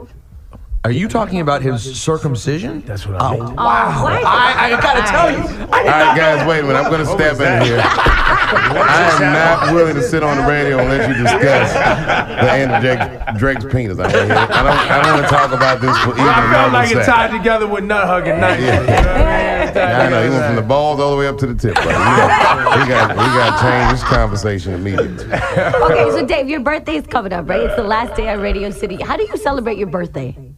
I know you have some special surprises during the show, but how do you celebrate? In life, though, birthday? yeah. Yeah, it was funny. So, okay, after I quit my show, I don't remember. I don't remember how old I was or what, but I remember I was like on the walkabout, and I I, I started riding motorcycles. So I another time I was in Colorado and I ended up doing a show, and Common was there visiting his dad, and he came and rocked with us, and you know it was spontaneous and fun. Yeah, yeah. Birthdays, you know, my birthday. The way I celebrated was I try to make a memory that I'll treasure. Like my best birthday, I can remember my 16th birthday because I had such a good time. What was it? I was in D.C. and a bunch of my brother surprised me. My brother took me to our old neighborhood. He goes, "Yeah, man, remember all this?" Oh yeah, it was fun. It was like reminiscing and stuff. And then uh, a bunch of our friends from elementary school was sitting in a park bench and surprised me. And I had a show at Comedy Club in D.C. that night. We all went to the Comedy Club, and it was the first time they'd ever seen me perform. It was fun. And the MC was a guy named Patton Oswalt, who's pretty damn famous now. Yeah, he is. Yeah, but we, I mean, I remember all these birthdays, you know. Uh, comedy is what I like to do on my birthday. Like, I'm doing exactly what I need to be doing for my Yeah, I was gonna say you're living the dream. You are truly living your dream. Well, the thing is, though, but it's not easy.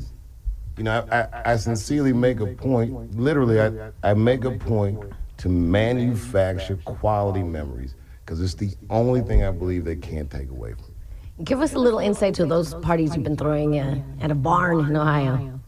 Oh, oh, which one's the Barns, other orgies or places, the- too. Oh, oh my God. Yeah, we You went, you went orgies. You went orgies already. No, it's not, surprise. or- not an orgy. It's not orgy. How'd you get sign off on that?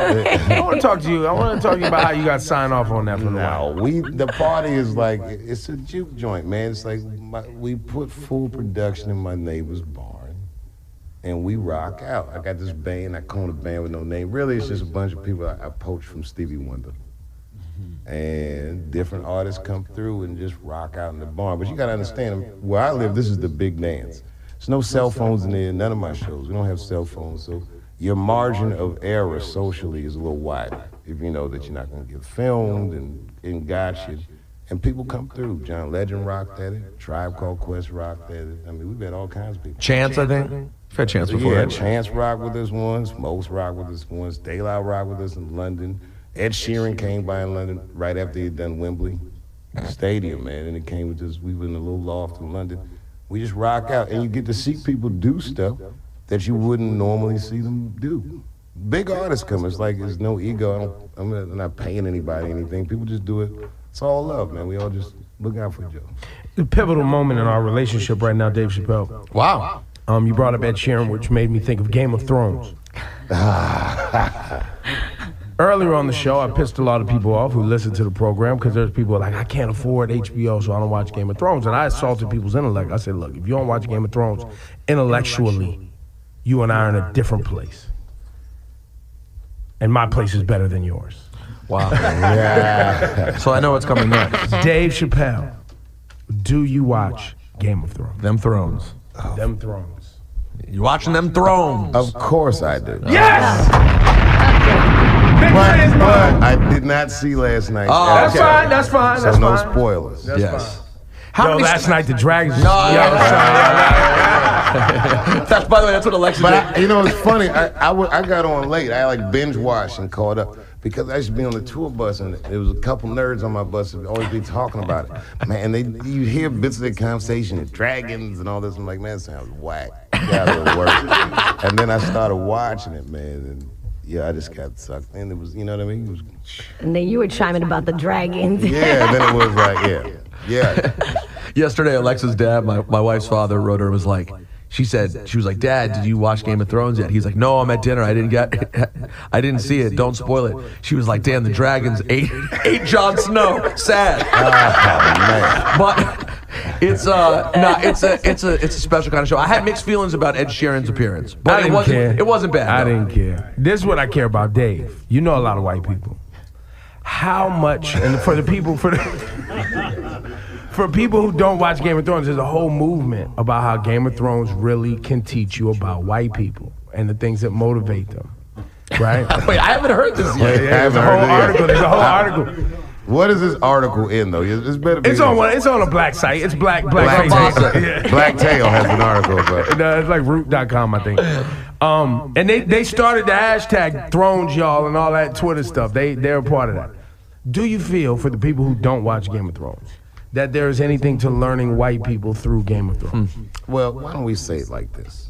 Why don't we say that Game of Thrones illustrates certain con- concepts that are part of the power, the dynamics of power, Okay. and the manipulation of power and leverage in in high-end situations. Be like if you made a show about 50 Cent's book, The 48 Laws of Power. Okay. Laws of Power, he said. Yeah, I mean, you know, and white people are often powerful in our walk of life, so maybe in that sense it's illuminating. Yeah, because the article goes on to talk about the dragons are white privilege. All right, then they're going to. They're going You know, to. because Daenerys is just born with these dragons that you just fire on anybody at any time. She ain't got nothing to worry about. You can't burn her, you can't harm her, you can't do nothing.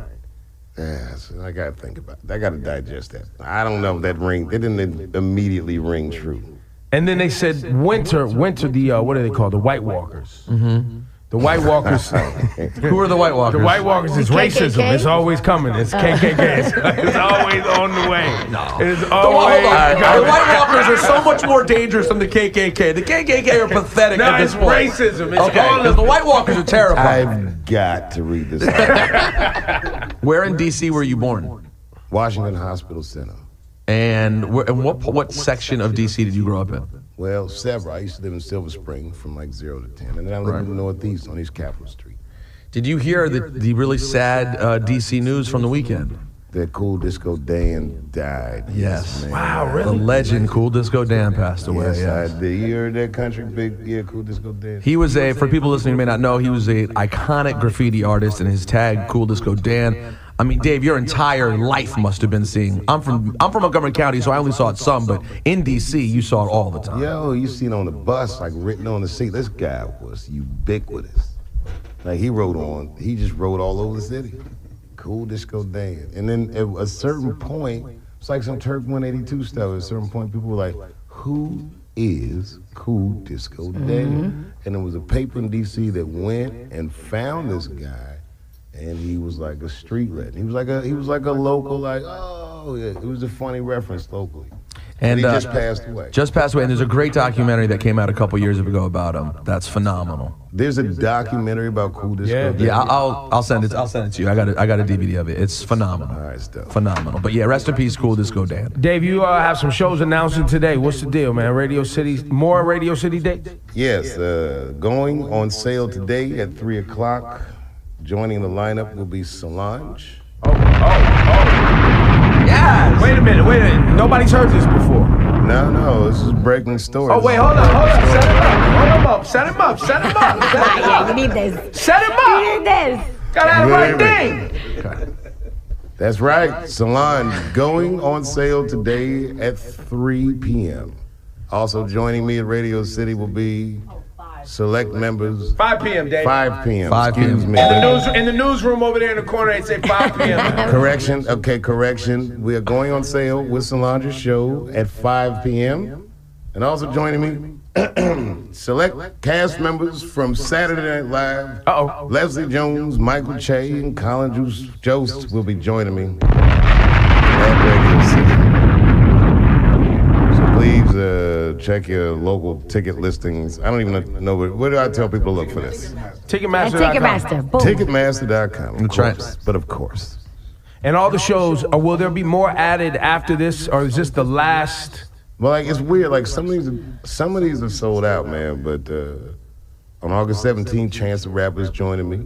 August 18th, I'm co-hosting with uh, the Daily Show's Trevor Noah, uh, and then of course Donald Glover, aka. Ch- I said, I need a gun immediately. The guy didn't answer. No questions. He just grabbed a 12 gauge shotgun, handed it to me. I'd never even held a gun before. I'm not a dummy. I'm like, well, I need some, I need some bullets too.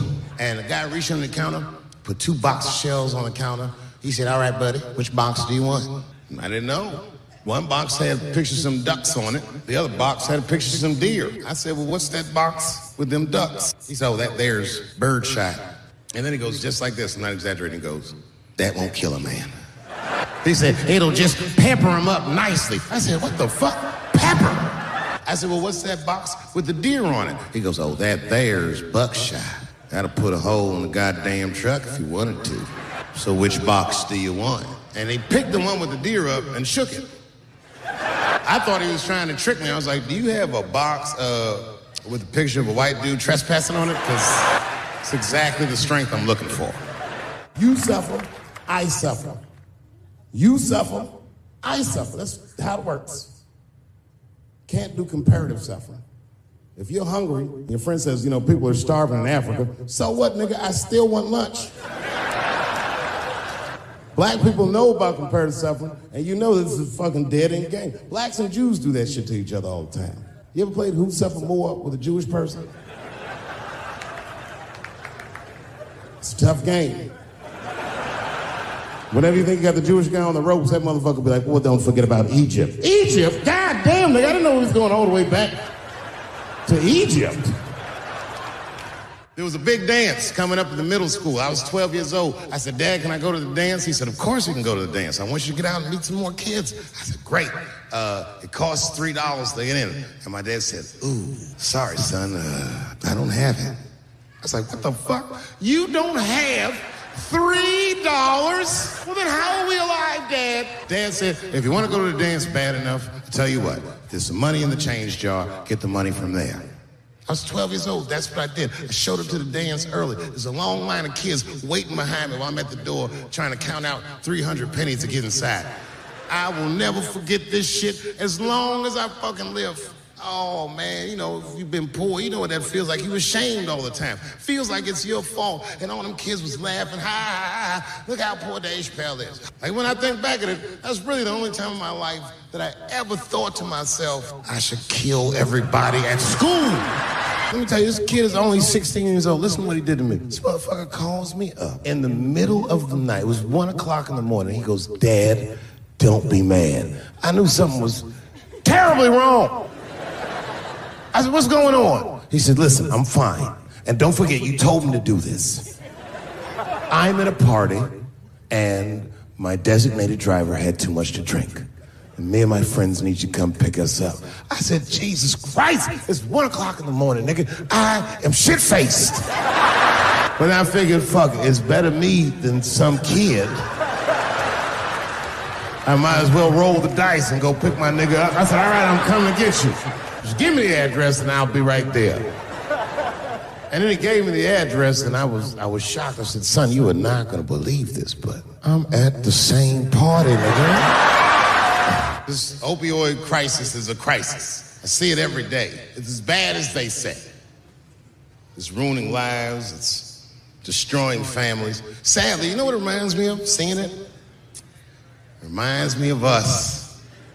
These white folks look exactly like us during the crack epidemic. You know, it's really crazy to see. And all this shit they talk about on the news about how divided the nation is, I don't believe it. I feel like nowadays we're getting a real good look at each other. It's wild because I even have insight into how the white community must have felt watching the black community go through the scourge of crack. Because I don't care either. Hang in there, whites. Just say no. What's so hard about that? How far is Rachel willing to go? Hmm? What is Rachel willing to do so that we blacks can believe that she believes she's actually one of us? Are you willing to put a lien on your house? So that you can invest in a mixtape that probably won't work out? She didn't even change her name didn't even change her name. Her name is Rachel. I can't believe in that name. If you want my support, you're gonna have to change your name to the blackest shit I've ever heard. Bitch, you're gonna have to change your name to Draymond Green. I don't know a blacker name than that. That shit is black on paper. If you type Draymond Green into Airbnb, that shit will log off automatically. I saw that videotape of that lady that got beat up in LA in the traffic. They beat a black woman. This woman didn't even do anything wrong. Didn't even go to court. The city of LA just gave that woman $1.5 million for her pain and suffering. That is not bad, considering that's the same amount of money that Marcos Maidana made to fight Floyd Mayweather the second time. And this woman obviously hasn't trained a day in her life. You can see it on the tape. She didn't come to fight. Her guards were low. She was taking a lot of shots. Everybody's mad at police now. I watched that. You see that shit on Netflix? The uh, the making of making a murderer, the Steven Avery story. Yeah, well, if you haven't seen it, check it out. Steven Avery is in more trouble than any white person in the history of the United States has ever been in. In a justice system designed for him to thrive, he's failed miserably twice. I, I can't even wrap my mind around. If making a murder was about a black dude, that shit would be called duh. And now we get to the core of the crisis. What is a woman? What is that in this day and time? Is there even such thing as a woman or a man or anything? Hmm. Seems to be a question nowadays. Now listen, women get mad at me. Gay people get mad at me. Lesbians get mad at me. But I'm gonna tell you right now, and is true. These transgenders, these niggas want me dead. I've gone too far. I've said too much. And I gotta tell you, I'm very worried about it. I'm not even joking. Every time I come out on stage, I be scared. I be looking around the crowd, searching for knuckles and Adam's apples to see where the threats might be coming from. A nigga came up to me on the street the other day. He said, Careful, Dave, they after you. I said, What? One they or many theys? I can't scare these white people. I try. Roll up on them. Boom! The hell is wrong with you? Those days are over. I'm glad that, you know, like we're doing a show here by Howard, you know, and you see like white people come out, and that's good. One thing I'm seeing, you'll be walking down the street and you'll see like a group of black dudes walking. Not just any old black dude, we talking, you know, thugs. talking, you know, be some thugs. And in the group, in the group, they got like one or two, sometimes as many as three white guys will be with them. You ever seen this shit? Let me tell you something about those white guys. Those white guys are the most dangerous motherfuckers in them groups. It's true, man. There ain't no telling what they've done to get them black dudes respect. Well, them black dudes have seen them do some wild shit, I'll tell you that. I've been trying to tell brothers that. Every, every group of brothers should have at least one white guy in it. I'm serious for safety. Because when the shit goes down, somebody's gonna need to talk to the police. If you're in a group that I made fun of, then just know that I probably will only make fun of you if I see myself in you. I make fun of poor white people because I was once poor. I know what it's like to have a cold house. I wasn't allowed to touch the thermostat growing up without asking my father. And it would be fucking freezing in the house. I'd be like, Dad, please, can I please just turn the heat up to like, I don't know, 32, niggas, really cold. And my dad would say, just put more clothes on, David. Got all three of my outfits on, nigga. When you look at me, I'm freezing up here. And I said this, I didn't say it to him, but I said it in front of him so he could hear it. I said, I fucking hate being poor. And my dad got really upset. You are not poor. He said, poor is a mentality. He said it's a mentality that very few people ever recover from. Don't you forget it, son. You are broke. Americans generally respect one another's beliefs, even if they don't share those beliefs. I know I do. I respect everybody's beliefs except Amish people. Because they are the only ones that I can say clearly their God is wrong. Speed limit is 75 miles an hour in Ohio, and one lane of traffic is blocked by a goddamn horse and buggy. Your God is ridiculous. All the Amish people around my way know me too. Not from television, obviously. They know me from the streets. Because when I see them horse and buggies, I'll pull the Porsche over and talk to them. Ezekiel. Ezekiel, are you sure that God doesn't want you to have any of this technology or this energy? Huh? Hmm? Huh? I can't hear you, nigga. Let me turn this air conditioner off. What did you say? And sitting next to the bees, all the way in the back seat by themselves, looking out the window, that's the T's. Everybody in the car respects the T's, but everyone also resents the T's. It's not the T's fault, but everyone in the car just feels like the T's are making the trip take longer. Anything the T's say gets on everybody's nerves. And then the T's don't even say anything bad. They just be in the back talking to himself. "Hmm, I'm hot. Shut up! Shut the fuck up, okay?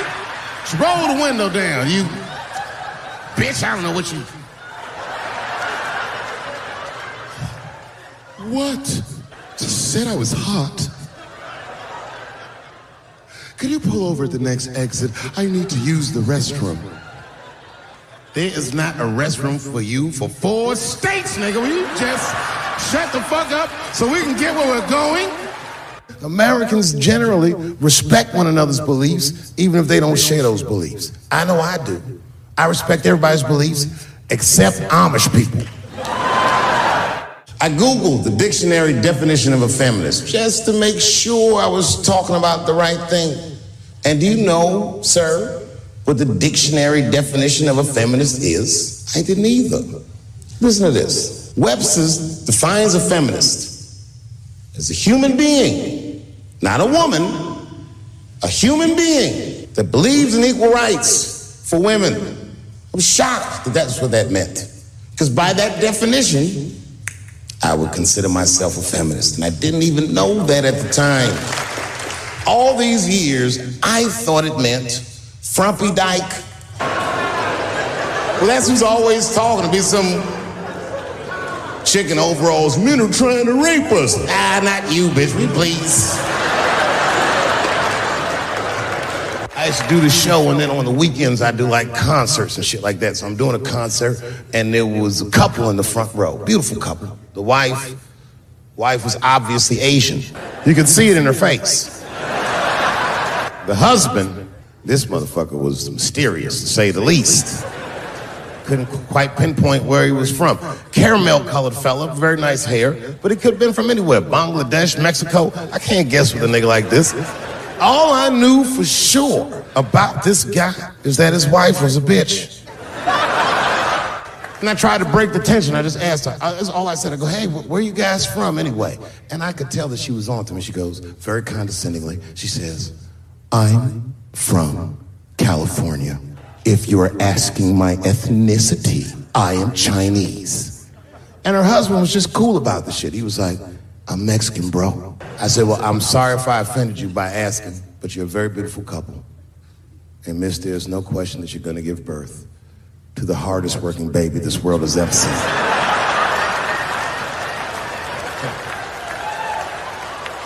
That's not a bad joke. She got very upset. She got up to leave immediately, but she didn't just leave. She had to take one last dig at me on the way out. I will never buy one of your fucking DVDs again, Dave Chappelle. I said, ma'am, with all due respect, Chinese people don't buy DVDs.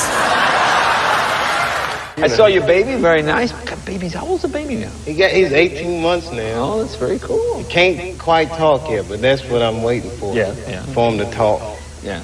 Cause whenever you ever had a conversation with a guy that lived in your balls, you know? I also believe if you decide to have the baby, a man should not have to pay.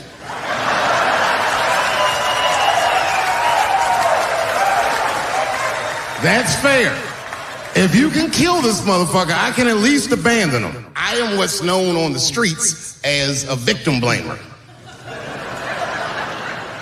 You know what I mean? Somebody come up to me like, Dave, Dave, Chris Brown just beat up Rihanna. I'll be like, well, what did she do? And if you want to meet with me, I'd be more than willing to, but I have some conditions. You must admit that Hannah Gadsby is not funny. I remember right around September 11th, uh, Ja Rule was on MTV. That's what they said. They said, We got Ja Rule on the phone. Let's see what Ja's thoughts are on this tragedy. Who gives a fuck what Ja Rule thinks at a time like this? Nigga, this is ridiculous. I don't want to dance. I'm scared to death.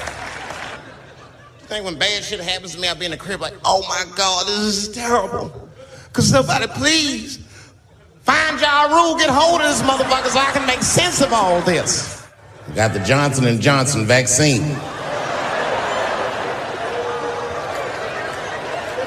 I gotta admit, that's probably the most niggerish decision I've made in a long time.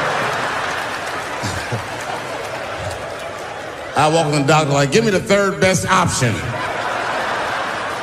I'll have what the homeless people are having. There was a black man who was in South Carolina during slavery who somehow got granted his freedom by his so-called master. And when his master granted him the freedom, he also gave him a plot of land. Now it turns out this brother was brilliant. He had a, a good, he had a good eye, a good knack for farming. And, and he farmed this plot of land very successfully and made a lot of money. And this is where the story gets crazy. Uh, when he got all that money, this nigga bought some slaves. Not only was he a slave owner, he became a slave breeder and employed tactics that were so cruel, even white slave owners were like, yo, my man. He was a wild dude, but he did it just because that's what successful people did at the time, and he just wanted to be down. What a fucking tragedy. How can a person that went through slavery perpetrate the same evil on a person that looks just like him? It's mind blowing. And shockingly, they're making a movie about it. Ironically, it's called Space Juice. Being a celebrity, your, your realm of getting in trouble is, is worse than the average person. Mm-hmm. You know what I mean? Like the average dude got to go out and look for trouble. I'd be sitting around mind my own business, and dude come up, hey man, you're Dave Chappelle. I'm like, yeah, what's up, man? Hey, I got 12 naked bitches in a hot air balloon. You trying to roll with me? One lady said, Louis C.K. masturbating in front of me ruined my comedy dreams. Word. well, then I dare say, madam, you may have never had a dream. So we found out that life wasn't going to let us do that, and that it's impossible to shoot love out of your chest. However, I have shot love onto somebody's chest before. Let's just say you had the 40 million. Who, who's to who's to say you would be uh, a happier or, or better person? I think I might be a happier person. Literally, if you look at history, recently, we have bombed the masculinity out of an entire continent. We dropped two atomic bombs on fucking Japan, and they've been drawing Hello Kitty and shit ever since. There's a lot of lady boys in the wake of our bombs. And I know these things because my wife is Asian. She's Filipino. All right, well, okay, so that explains it. Now you know why you see. Hello, xin chào tất cả các bạn, chào mừng tất cả các bạn đã quay trở lại với kênh youtube này nhé. Ok, thì ngày hôm nay mình sẽ review cho bạn một cái trái bắp bằng mũ ha. Nếu mà mình không nói thì các bạn nhiều khi các bạn nghĩ đây là trái bắp ăn được đúng không? Nhưng no, không ăn được. Tại vì nó bằng mũ mà mọi người sao ăn được đúng không? Rồi, về cái à, cái trái bắp này thì thì cái trái bắp này thì nó sẽ có một cái mèo à, vàng nói chung là nó y chang một cái trái bắp thái vậy đó các bạn. Đó. nó y chang một trái bắp thái vậy đó mọi người. Sao cái tóc này của mình nó hơi bị xì quẹt cái chỗ này rồi. Nó hơi bị nó hơi bị xì quẹt rồi mọi người ơi nhìn bây giờ nhìn nó hơi kỳ nha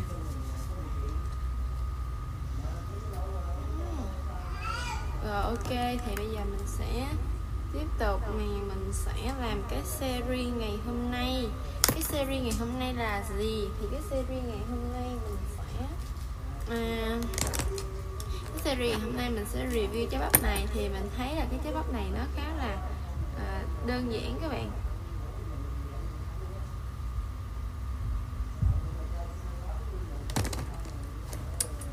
Nó khá là đơn giản.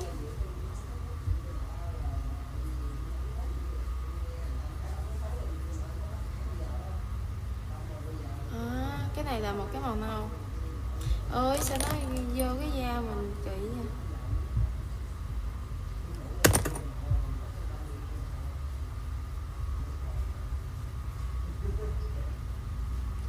Hmm. Nó cũng không đỡ mà người ha. Thôi, mình cũng thôi, vậy thôi, mình bôi bỏ cho rồi đi, nó không có đỡ. Nó không có nó không có nó không có khác ban đầu gì hết đó, mình sẽ dùng một cái miếng bông này, mình sẽ chùi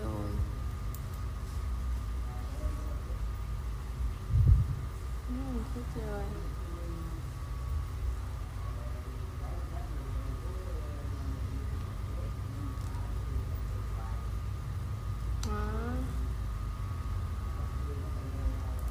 Mình sẽ chùi bỏ nha mọi người nha. Tại vì á, mọi người biết sao không? Tới ngày 20 mấy của tháng này nè các bạn, là hôm nay là 15 rồi, thì có thể là tao đó khoảng tầm 10 ngày nữa mình sẽ đi làm chân mài làm ở đây